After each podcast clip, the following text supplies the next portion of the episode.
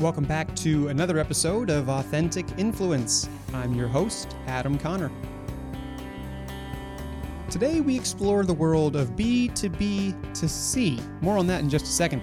If you're brand new to this show, uh, thank you for listening in, and I hope you stick around. This is a show all about how some of the most interesting and exciting brands out there today are mobilizing their masses to become more authentic. And masses in today's case is not just consumers, but also retail partners. I'm on with Synchrony and their Chief Marketing Officer, Bart Schaller. Bart has been with Synchrony since the very beginning and since it spun out from General Electric, where it was known as GE Capital. Within that, there has been a number of transitions which has allowed Synchrony to become a front runner in terms of consumer banking, but also in the way that it does businesses with credit cards and retail partners. So Bart goes into a lot of what made that change happen, as well as the vision statement that guided that starting about 18 months ago. And we also go into stories of plenty of consumers and examples where it has become more important than ever to proactively and digitally connect, including some ideas which are not so new, but becoming new. That, plus, of course, advice as to how to build a more authentic brand, given his expertise not only in the financial world, but in retail as well. I really look forward to you listening to this. Synchrony is a massive player here. I've been a Synchrony customer for years, as a matter of fact, and I really enjoy their service. But it was nice to just hear Bart's take on being authentic and how you have to be authentic while being authentic. It's a bit meta, but he explains it better than me, and I'll get out of the way so you can hear that. So without further ado, here's our interview for today with From Synchrony, Bart Schaller. All right, everybody, I am here with Bart Schaller from Synchrony. Bart, thank you so much for coming on the show. How you doing? Thanks, Adam. Yeah, no, I'm great, and uh, appreciate you having me today. I appreciate having you. This is the first uh, conversation I've had with somebody in a, a, town that I used to spend a heck of a lot of time in, Bentonville, Arkansas. And I know that you've just uh, taken a long drive back up from more south to get up there. So uh, thanks for thanks for returning to a place that I know you know well, and, and I wish I knew better yeah no um, like i said good to good to be with you. And uh, yes i i got away from uh, i got away from the uh, the stay at home uh, orders and took a little trip with the family. So but we're back here and actually that's good for you and me because doing this work from home and remote stuff um, this technology here at my house is better than i would have had on the road yeah, well, good. I'm glad then. Better for all of us. And um, I, I, let's let's talk about uh, the road to uh, to today because I know that you are uh, running the whole ship at Synchrony, and I also know that it started as part of a larger organization. And just for folks who maybe have not heard of Synchrony, I hope they have. I've been a customer of Synchrony for a long, long time, but I, I want the people to know where exactly that came about from uh, because it's been around for a couple years and sort of just burst onto the scene, but it came from a sort of different business. I want to get your take on that, though. Could you tell us the story? Yeah, sure. Um, so if I rewind, uh, you know, the the roots of Synchrony uh, exist going back into uh, General Electric and specifically uh, GE Capital, large financial segment of uh, of General Electric, and you know, essentially this business started coming out of the uh, the depression as a way for consumers and and retailers to finance uh, appliances, General Electric, right? That's what folks know, lighting in General Electric and and appliances in General right. Electric. So coming out of the depression, folks needed a way to uh, to to spread payments out, and so that was the beginnings of Synchrony. You know, fast forward 85 years or so, um, coming out of the financial crisis, some things at GE uh, happened, and and they broke up big pieces of it, and we were uh, we were lucky uh, fortunate uh, to be part of a spinoff. So um, we took our our uh, retail focused, consumer focused business and spun out uh, and became Synchrony in uh, 2014. So um, you know we say we're a fairly young company, fairly young brand uh, as a standalone company, certainly.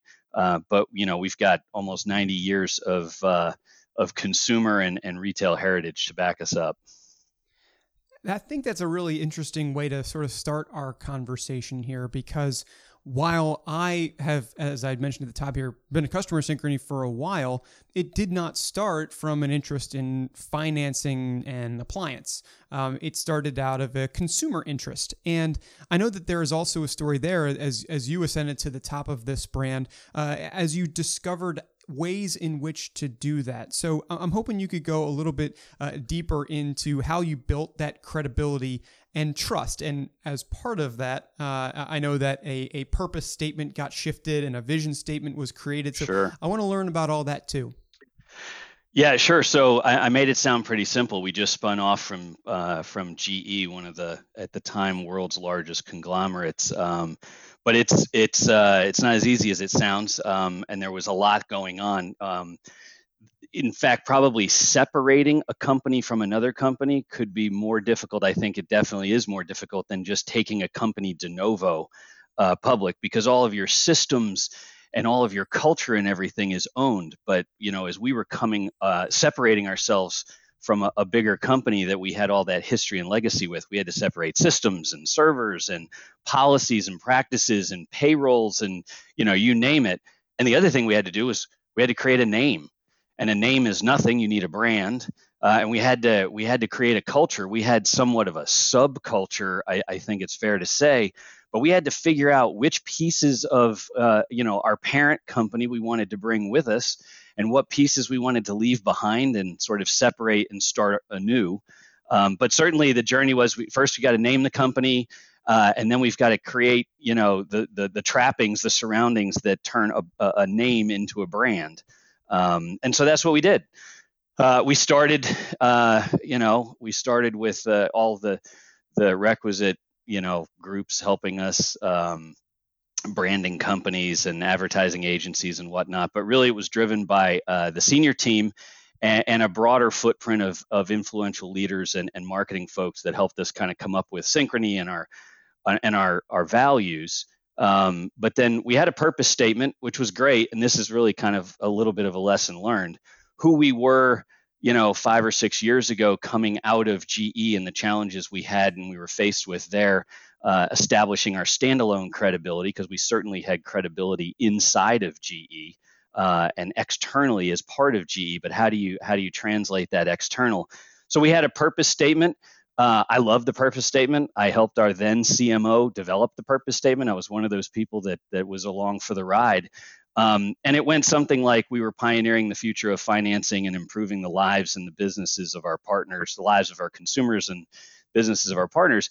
And as we continued on our journey, uh, you know, probably three ish, four years ago, it started to feel like maybe the purpose statement wasn't as encompassing as we wanted it to be. It wasn't as aspirational, certainly as our CEO, Margaret Keane, wanted it to be. Um, and our footprint was starting to change uh, because we weren't constricted by our parent company any longer. We could get into uh, complementary adjacency uh, businesses. Uh, we thought of ourselves differently. We were doing deals not just in the retail sector, uh, but you know, in the travel sector and uh, emphasizing our auto business, and we were growing in healthcare. And the other piece was we had a large banking presence because it takes a dollar to lend a dollar. Um, and and so if you go back to we're pioneering the future of financing, but that didn't have anything to do with our bankers who were developing the deposits that allow us to lend the money through all of those retail and, and partner uh, and provider relationships. So we pivoted, um, challenged by Margaret uh, to, to have something that was uh, broader and more aspirational for the future um, than, the, than the original purpose statement. Uh, so we landed on building a future where every ambition is within reach as our vision. And then we needed the mission that kind of brings that together, which plays back into uh, some of where our purpose statement was, which was creating financial and technology solutions to move our customers and partners forward. And all of that wrapped up with a, a tagline of changing what's possible. And so that's kind of our framework today. That's who we are today. Um, but uh, you can see how people can fit more into if your ambition is savings and adam i think yours is or was um, you know we're we have a group of people who can now align to a vision that is about that ambition but not really the future of financing uh, as you can see some of the conflict that might have arisen there. So very interesting journey. And and by the way difficult. There were a lot of people who because we started with that purpose statement they were invested in it. So, you know, it's not just pivoting to the external world Uh, but you know, a lot of your purpose and mission and whatnot obviously is about your own employees. Uh, you know, how you turn that out becomes your brand. The external experience is your brand. But internally, that was a lot about our employees. There was a lot of emotion in that change management. But uh, happy to say it went fairly well. A uh, little over a year and a half ish ago. Um, and we are to this day trying to change what's possible in this industry we live in. Yeah, and you know, uh, first off, goal is saving, is still saving. Uh, thanks to you, I am doing that, so that's that's very good. And over the last eighteen months, then um, there, uh, whether it be turning within the organization, and then of course turning what's possible outward, I'm curious into some of the ways in which that has manifested, uh, not just in the innovation of the product, which I want to get to in a second. And there's a quote that I want to get some clarification on, but specifically within taking those values and perhaps translating them into making new things possible in the community. And so, for instance, one of the reasons why saving is super important to me right now is, of course, because of the current context. I also know that there are some ways in which Synchrony is contributing. And so, I'm thinking just generally here, it might be nice to know how you are taking some of those values and tying it into the brand uh, in a way that is broader than just Synchrony by itself as the uh, the challenge of the pandemic started to sweep across the U.S., uh, and I can think through the the the days and the weeks that sort of led up to an early March decision uh, at Synchrony to move everybody home, uh, not just our exempt workforce, uh, but all of our 15,000 folks, which includes a number of call center employees. Um, nobody saw that coming, certainly. Yeah, um, no, me neither. Yeah, right. So so you know, we did we did the things you would expect. We we you know, pumped the brakes. We grabbed programs and and campaigns that were in progress and stopped them or edited them or or postponed them. Um, but then it, it started to become also about what were we going to kind of pivot and do back into the community. Um, so very quickly, as we got folks home and settled, I literally think it was the following Saturday um, it, it, was clear our our teams of people wanted to do more. Uh, so you know, we we started a little grassroots effort called Gear Up, uh, which was centered around uh, the the PPE, the the personal protection equipment that the medical professionals and the first responders so dearly needed and was in short supply. And you know, while we're in the financial services business and we don't have the credibility to kind of pivot our business and do things uh, like you know making ventilators or, or or doubling down and mass producing uh, masks there were there was an unserved opportunity in a grassroots way and we got a couple of folks on a on a committee going and next thing we knew we were we were grabbing every 3d printer we could find and we were making plexiglass shields uh, we in in our payment solutions business we have a large sewing and crafts segment and the team very quickly mobilized uh, communications both to those customers and to those those retail partners about let's get let's get behind masks. Let's start sewing masks. We had how-to videos being produced by customers. Um, so the relationship started with somebody going into a craft store to pursue their passion their hobby of sewing and the next thing you knew you were connected with synchrony and you were posting a video on youtube uh, on how to sew a mask that people could then grab and do at home. And that's what our that's what our employees loved. You know families kids all of a sudden everybody's sitting around at home. What do you do? Well a lot of them were making masks. A lot of them were making you know 3d printing plexiglass shields that could be snapped in uh, to existing fittings and replacing you know other other versions another great example, Adam, was that we we went to the World uh, Central Kitchen and said, "How can we help?" And and they said, "Well, you know, let's get the cardholders involved and and we'll make a donation." So Synchrony, through our uh, our retail card business, we organized and we sent communications out and said, "Look, if you're if you're doing you know takeout or home delivery uh, every time you use one of our Synchrony cards, our Synchrony partner cards, or your Synchrony MasterCard, we'll make a, a dollar donation up to a million dollars to the World Central Kitchen. We were fairly early in on that, but Chef Andres and what he did to pivot the restaurant industry uh, to meet a need um, was, was amazing. Uh, so we were we were very you know happy to, to be able to participate in in uh, in efforts like that.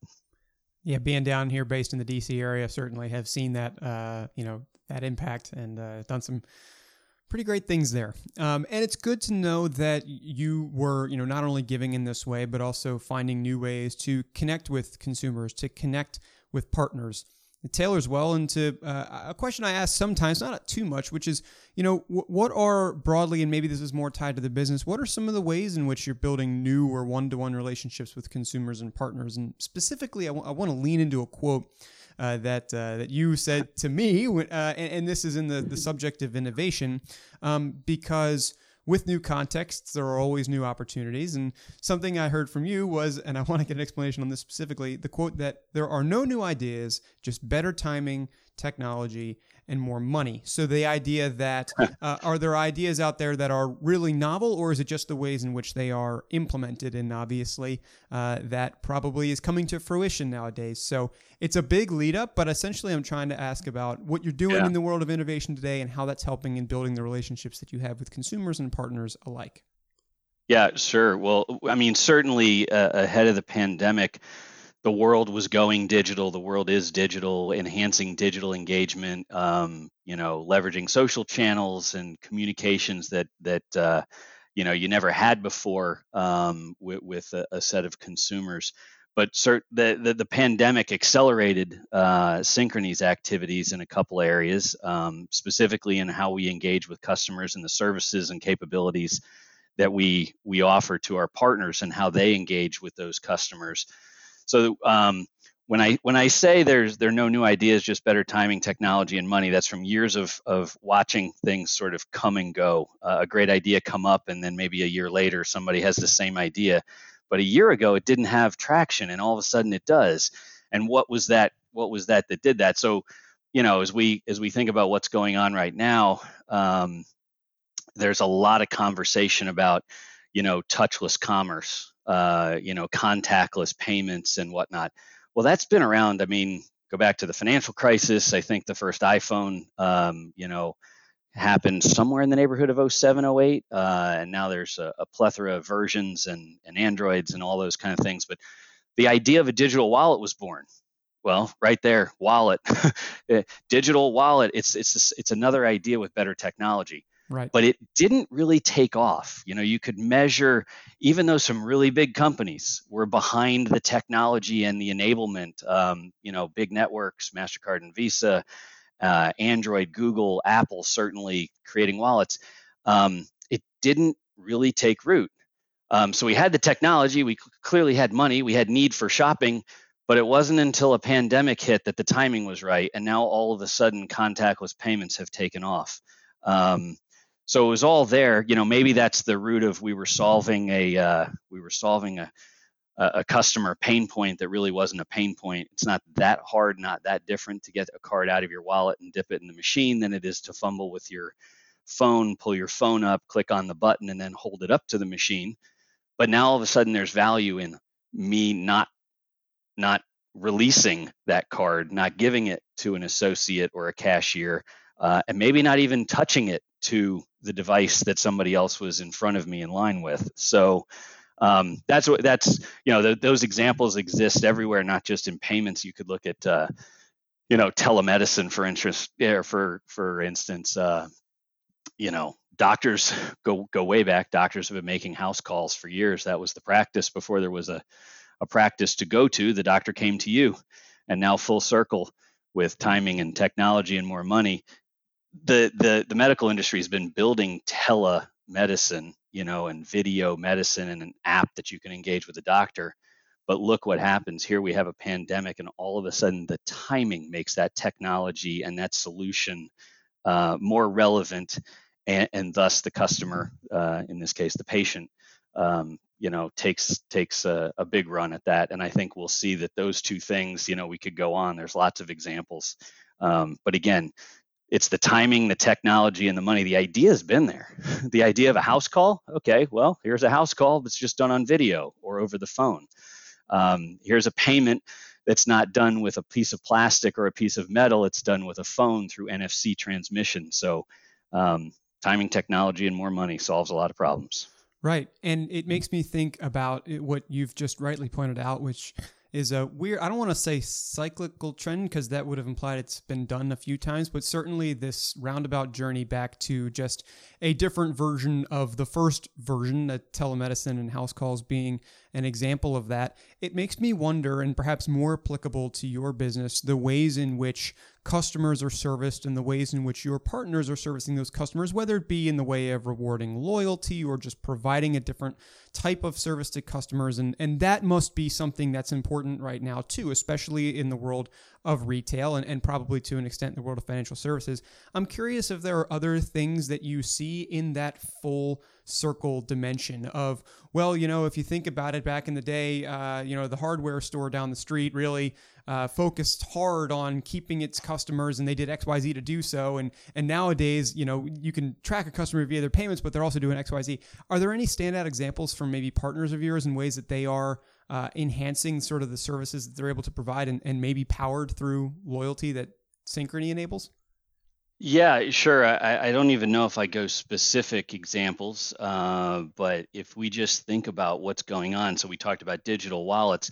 You know, if you look at the, the you know, we always kind of look to the younger generation, and we talk about the whether it's the the Gen Z or the millennial, or I heard the term the other day, which is the overlap of those two, which is a Zillennial, so the older Z and the younger millennial, and they That's how they behave. one. Yeah, they they kind of if you take the segment the, that that overlaps there because they're almost their own segment, they behave more like uh, themselves in the middle than they do on the on the tails of that. But anyway, the we always point to them as driving technology and you grew up, you know, you're a digital native and all those things, but you know, think about things like remote check capture.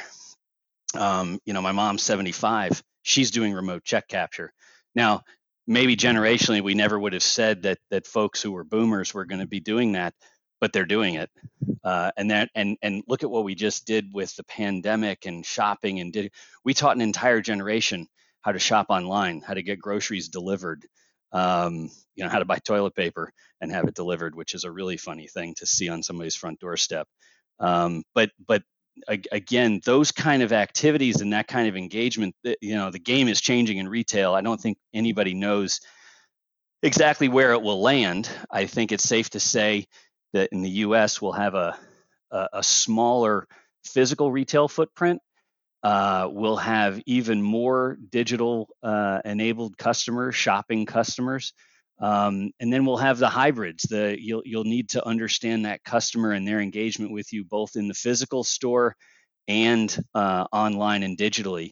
So you know, at Synchrony, like I said, we were we were already well well on our way. Um, developing uh, several different generations of technology to enable customers to apply and buy, uh, to service, to make payments, uh, and even to manage. Uh, you know, when when customers go uh, delinquent, even to manage that activity digitally, uh, because certain customers aren't simply going to pick up the phone like generations before them and, and call an 800 number. And the reverse side of that, if you're in collections, you're certainly not going to answer a call that came from an 800 number. Um, so, how do you engage people digitally throughout the entire life cycle? I think it's a challenge for retailers as this situation continues to evolve, and it's it's definitely one that we we partner with our largest retailers but I'm I'm happy to say, you know, the the the digital application process that we operate at Synchrony, um, which goes to some of our largest consumer or customer brands, uh, partner brands, uh, is available to you know the smallest uh, clients of ours, partners of ours on on Main Street USA. It's the same digital capability whether you're going through a website or you're coming through an application. Um, so you know consumers. We're meeting the consumer uh, and in many respects because we're a b2b to c business primarily we're meeting the the partner's customer where they want to be when they want to be there and increasingly that's digital. It's online it's social you know those those kind of channels and that kind of capability It's on that final channel that, that I want to ask my next question because part of the full cycle digital connectivity of customers today, and whether that be a partner or an end consumer, either the B or the C uh, is the extent to which they talk about their experiences, have stories to share, and ultimately recommend to others as to what to do. I mean, right now in this pandemic, I think it's pulled that trend forward of people are taking recommendations from those closest to them first, uh, even before other sources, for better or for worse. Now, pandemic aside, I'm curious in some of the ways in which Synchrony has also championed this. And I may, maybe again from a loyalty perspective, but I'm not sure. Uh, for either partners or consumers, the ways in which they're encouraged to share stories and share how they were benefited either via a partnership or, or, or via some service that the partner provides. Um, what are some ways that you've thought about that and how to incorporate that social volume uh, into the relationships that your partners are building with customers and vice versa? That that's the proactive engagement that you're you're looking for. I mean, customers exactly. can choose to engage with you now digitally and socially like never before, whether you're looking for that engagement or not. But um, but yeah, no, I think CareCredit, our our healthcare elective healthcare financing business, um, they do a they do a lot of uh, a social engagement with customers, um, especially in pet. You know, everybody loves a pet, furry pets. Um, we've got with this recent. Uh, this recent activity. They're they're Corona kittens and pandemic puppies now happening all over I've the place. I've not heard that, but people, thank you for letting me know yeah, that that's a thing. You know, people people people looking for furry friends. Um, you know, and all the cartoons and whatnot about the dog who says, "Really, are we going to go for another walk? Because what else could we be doing for the last 60, 80, 90 days, depending on where you've been." Um, but we do we do a lot of collecting of those kind of stories. Uh, people sharing um, their care success. Uh, and that can be, you know, a smiling kid who's just gotten their braces off that was courtesy of CareCredit, um, or people who just feel better about themselves um, because they had a procedure done that gives them more confidence and again puts a smile on their face. One of CareCredit's uh, programs was financing smiles. Um, so you can see how a pet would put a smile on your face. You can see how braces put a smile on your face, but just feeling better about yourself puts a smile on your face. So we do lots of activity, testimonial type activities, uh, certainly in in CareCredit. Um, another example, it's a little it's a little ways back, but it was one of my favorites. Was uh, a campaign we ran socially that was called "Not Just a Purchase." Um, you know, because to you and me, uh, somebody buys a couch, but to them, they brought you know the couch became the home movie family seating area that brought the family together. Or somebody bought uh, a big new uh, raft to tow behind a boat and that's what it was. It was a big huge raft to tow behind a boat but that was actually where the cousins got to spend the summer. And and so you see the the, the play on hashtag not just a purchase. So what was tell us about your purchase and why it wasn't just a purchase. It wasn't just a thing you acquired um, and we had great success with that, recognized some of the best uh, and most creative. Um, and by the way, the creativity of people that's out there socially is is wonderful. But uh, recognizing that kind of creativity and getting us getting to highlight our brand, uh, and then also, uh, if appropriate, to highlight the the retail partners brand where the the just a purchase was made. So, a um, couple of fun examples. Yeah, I would say so. And it's always great to be tapping into people. It's the focus of, of this show. And and I've talked about it a little bit with, with financials. And I think you specifically being in B to B to C, which is relatively unique among over 100 interviews I've done, it, it's a particular way to get, and I'll use the name, uh, authentic in the way that you're driving influence, in the way that consumers are driving influence to drive business, and the way that that obviously it has a halo impact upon upon synchrony and again perhaps the partner so that, that was a really cool cool couple of anecdotes thanks for that yeah, sure. It makes me wonder about uh, our final round out question. And uh, because it seems that you have a wealth of these stories, and we could probably go on for a long, long time. But in the interest of uh, time, I want to also uh, note the interests of our listeners who typically seek to emulate the journeys of those who appear on this show. But the question is, and then I'll give a little bit of background what are some advice uh, or tips that you might have on how to become more authentic in messaging generally? Now, over the course of this show, not only have we heard some of the ways in which this has come to life, but we also know that over the last 18 months, uh, you and the team have, have embodied this vision statement to be more consumer centric. Uh, we, we know that uh, you have had this experience uh, all the way from uh, the large conglomerate the GE was to today, uh, and that has meant lots of twists and turns, and probably uh, lessons from mentors and pitfalls avoided, and particular standout stories. And I'm just curious if we could tap into that for a few minutes and, and learn from you some advice on how to get more authentic, given all of that uh, that you've experienced over the years. Wow, um, there's a lot there. Yeah, I Adam. load that one. Um, that's the that's the yeah. big meat of the. um, so uh, a really interesting twist here as I think about um, listening to the question you just asked. So I, I need to be especially authentic in trying to explain how to be authentic, which is a really interesting. Uh, it's a bit meta, but we can concept. go there. We can go. We yeah. go there. Yeah, let's get in the um, heads of people. Yeah. No. So I look. I mean, um, authentic, uh, being authentic, and authentic in your messaging, uh, authentic in your brand. You know, eh, I actually the twist I just kind of came to in my head as I was talking was the only way to really be authentic is to not appear like you're trying to be authentic because you want to be credible and real and relevant. And if it's forced and scripted, um, if it's not relevant, you know, d- does your brand belong there? Is the message aligned with what they knew before? Um, you know are, are, you sure that you're going to deliver on that promise and service uh, or, or, or, product? Um, you know and i think you, you, have to step back to stay authentic. You have to repeatedly step back and see how are people feeling and what are they looking for?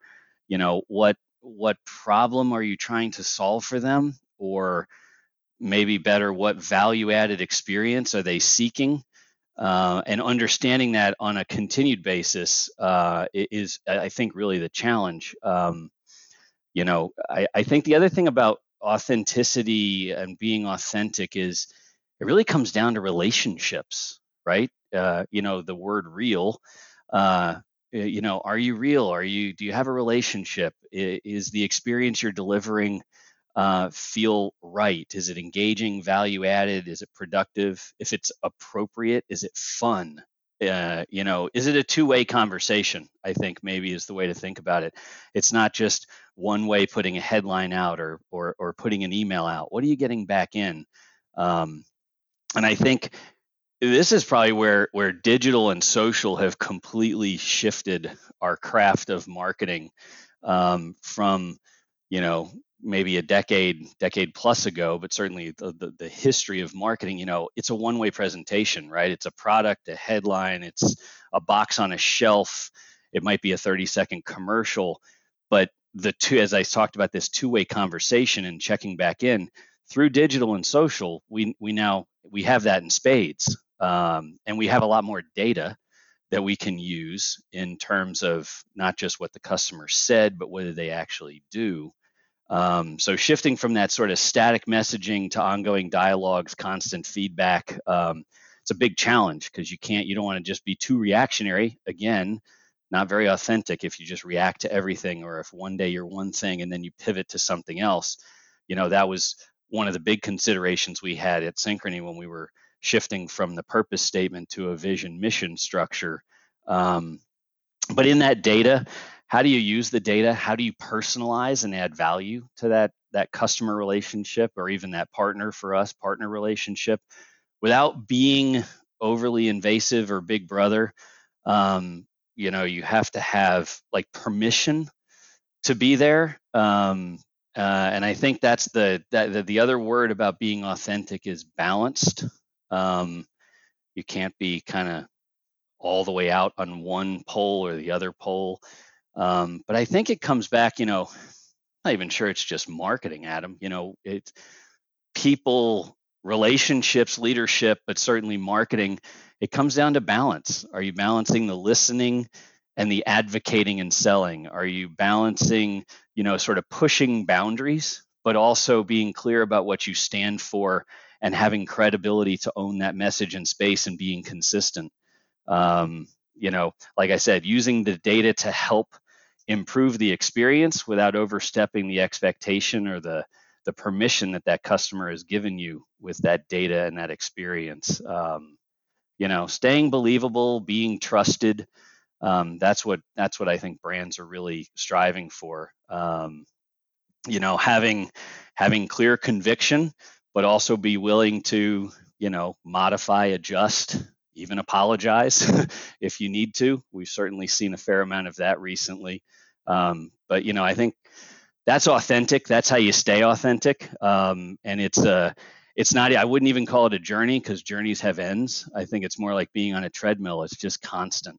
Um, it's constant in our business. I, I think anybody who's managing and leading a brand and its health and well-being, um, it, it's a it, it's an it's an ongoing activity and it's a contact sport for sure.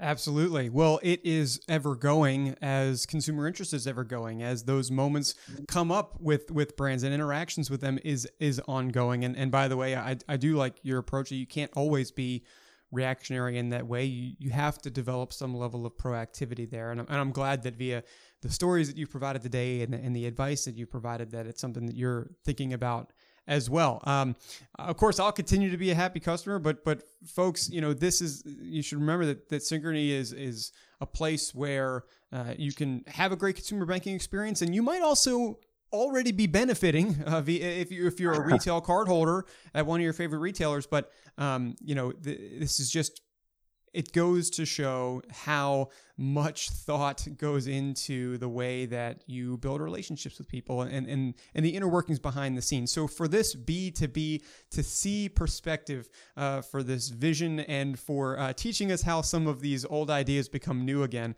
uh, Bart, I can't, I can't tell you enough how much I appreciate you being on the show. Thank you so much for joining me. Cheers, Adam. It was a pleasure. Thank you so much to Bart Schaller from Synchrony for joining the show today. It's a really interesting topic and a unique model through which you're able to deliver authenticity and reflect on experiences and see those stories shared. So, thanks very much for sharing some of that with me. If you like this show, here's some things you can do. A couple ways that you can stay connected with us.